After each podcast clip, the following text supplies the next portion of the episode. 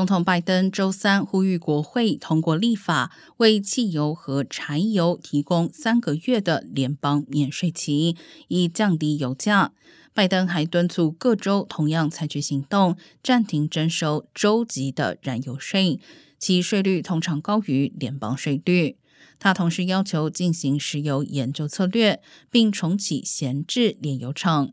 官员们说，拜登将要求国会以不损害公路信托基金的方式进行这项临时调整。燃油税是该基金的收入来源。